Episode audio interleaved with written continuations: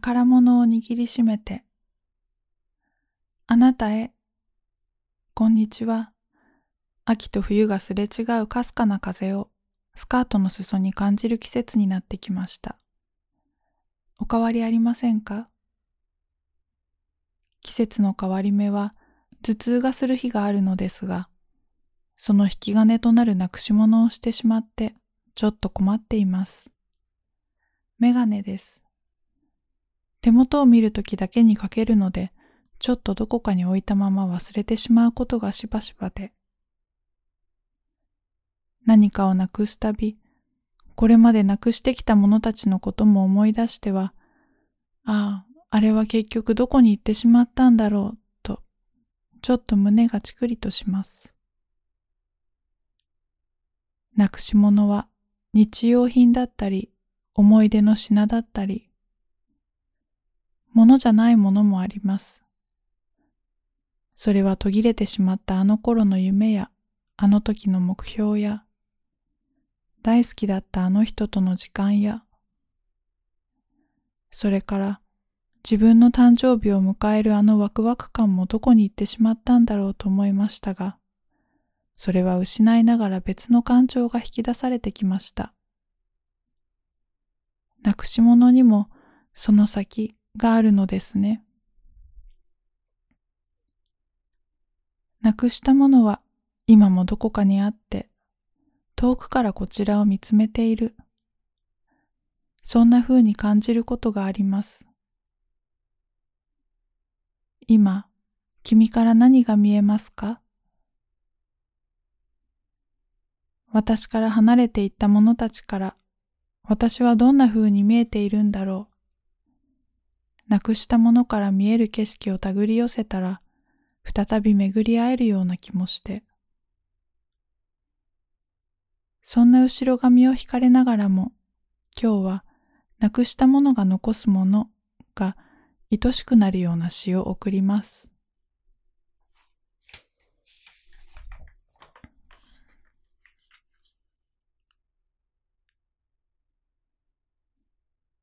I held a jewel in my fingers and went to sleep. The day was warm and winds were prosy. I said, Twill keep. I woke and chid my honest fingers, the gem was gone. And now an amethyst remembrance is all I own. 宝物を握りしめて眠りについた。 その日は暖かく、吹く風はいつもと変わらなかった。ずっとこのままで、そう思っていたのに。目が覚めたら宝物はどこかに消えていた。嘘のつけないこの指を責めたくなる。そして今、アメジストの透き通る記憶が、この手のひらに残されたすべて。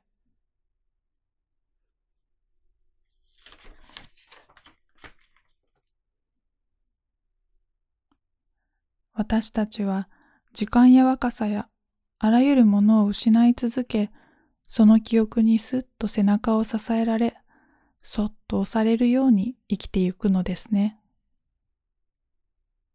私のなくし物は頭が痛いですが、いつかあなたがなくしたものがあなたを見守ってくれていますように、遠くでいつも祈っています。あなたのいない夕暮れに。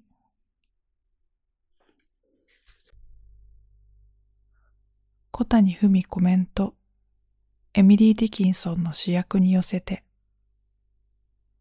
最近、友人と絵はがきのやりとりをしているのですが、彼女が選んだ絵はがきとカラフルな文字から、その暮らしぶりや家族の様子、さらには彼女の内側に広がる世界そのものまでもが、切手が貼られた小さな窓から伝わってくるようです。